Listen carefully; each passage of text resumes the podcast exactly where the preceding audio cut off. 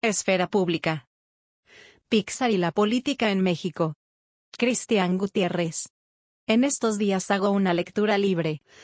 Para mí, son aquellas que no tienen que ver de manera directa con las disciplinas que estudio y desarrollo como consultor o capacitador.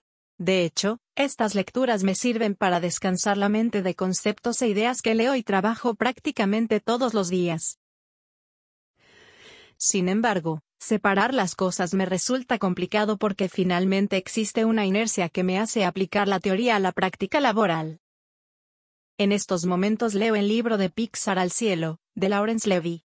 En esta joya, Lawrence narra la historia de cómo fue contratado por Steve Jobs, dueño de Pixar, como director de finanzas de esta empresa de animación, y tenía como misión hacer que la empresa saliera del abismo, creciera, fuera autosostenible y cotizara en la bolsa, como lo hacen las empresas norteamericanas más importantes. Si usted ha tenido la posibilidad de leer la historia de los dueños de Pixar aparte de Steve Jobs, sabrá que dejan una enseñanza de emprendurismo, visión empresarial y de negocios, pragmatismo, creatividad en comunicación, marketing, publicidad y animación, pero también dejan una enseñanza extraordinaria acerca de cómo se puede llegar a ser una marca poderosa. Solo les dejo una pequeña perla de lo que este libro contiene porque, además, deseo vincularlo con aquellas personas que desean hacer de sus perfiles personales, de sus empresas o de las instituciones públicas o políticas que dirigen, marcas poderosas. Lawrence, entre tantas complejidades para hacer de Pixar un modelo de negocio auténtico y exitoso, al final logró edificar un esquema que le permitió a esta empresa ser poderosísima a partir del lanzamiento de su primer largometraje en el año de mil novecientos noventa y cinco, Toy Story. Para despegar como empresa, debía cumplir cuatro objetivos.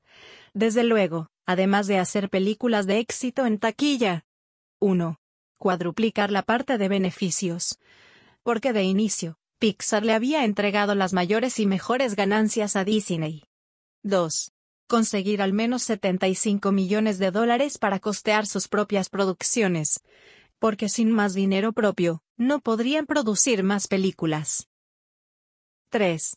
Hacer más películas, porque al inicio solo tenían capacidad para hacer una película cada cinco años, lo cual hacía inviable el negocio. cuatro. Dar a conocer la marca de Pixar en todo el mundo, porque al principio Disney como socio era una marca muchísimo más poderosa y se comía a Pixar. Estos cuatro pilares aplican para cualquier empresa o institución, si se sabe adecuar el esquema, pero me detengo un poco en el cuarto. Dar a conocer la marca Pixar a todo el mundo. Pienso en los partidos políticos de México y en el hecho de que pelearán por la presidencia de la República en dos mil veinticuatro. ¿Qué tipo de marcas son? ¿Le inspiran confianza como marcas? ¿Generan buenas asociaciones en su mente? ¿Son reconocidas por cosas positivas o negativas? ¿Usan neuromarketing para distinguirse de las demás marcas?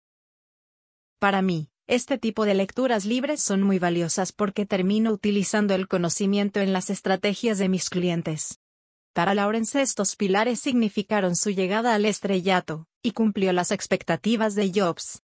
Para Steve Jobs, Pixar, como modelo de negocio, significó la posibilidad de revivir y convertirse en lo que ahora lo distingue entre las personas que hablan de él. Aunque pocas saben en realidad que fue un tipo que fracasó tantas veces como se empeñó en salir adelante, hasta convertirse él y sus empresas en unas de las marcas más poderosas del planeta Tierra. ¿Recuerdan la lámpara de Pixar al inicio de todas sus películas? Ahí está una de las claves. El autor es consultor, tiene estudios de doctorado en política, de maestría en comunicación, de maestría en neuromarketing, de maestría en ciencia política y de licenciatura en Derecho.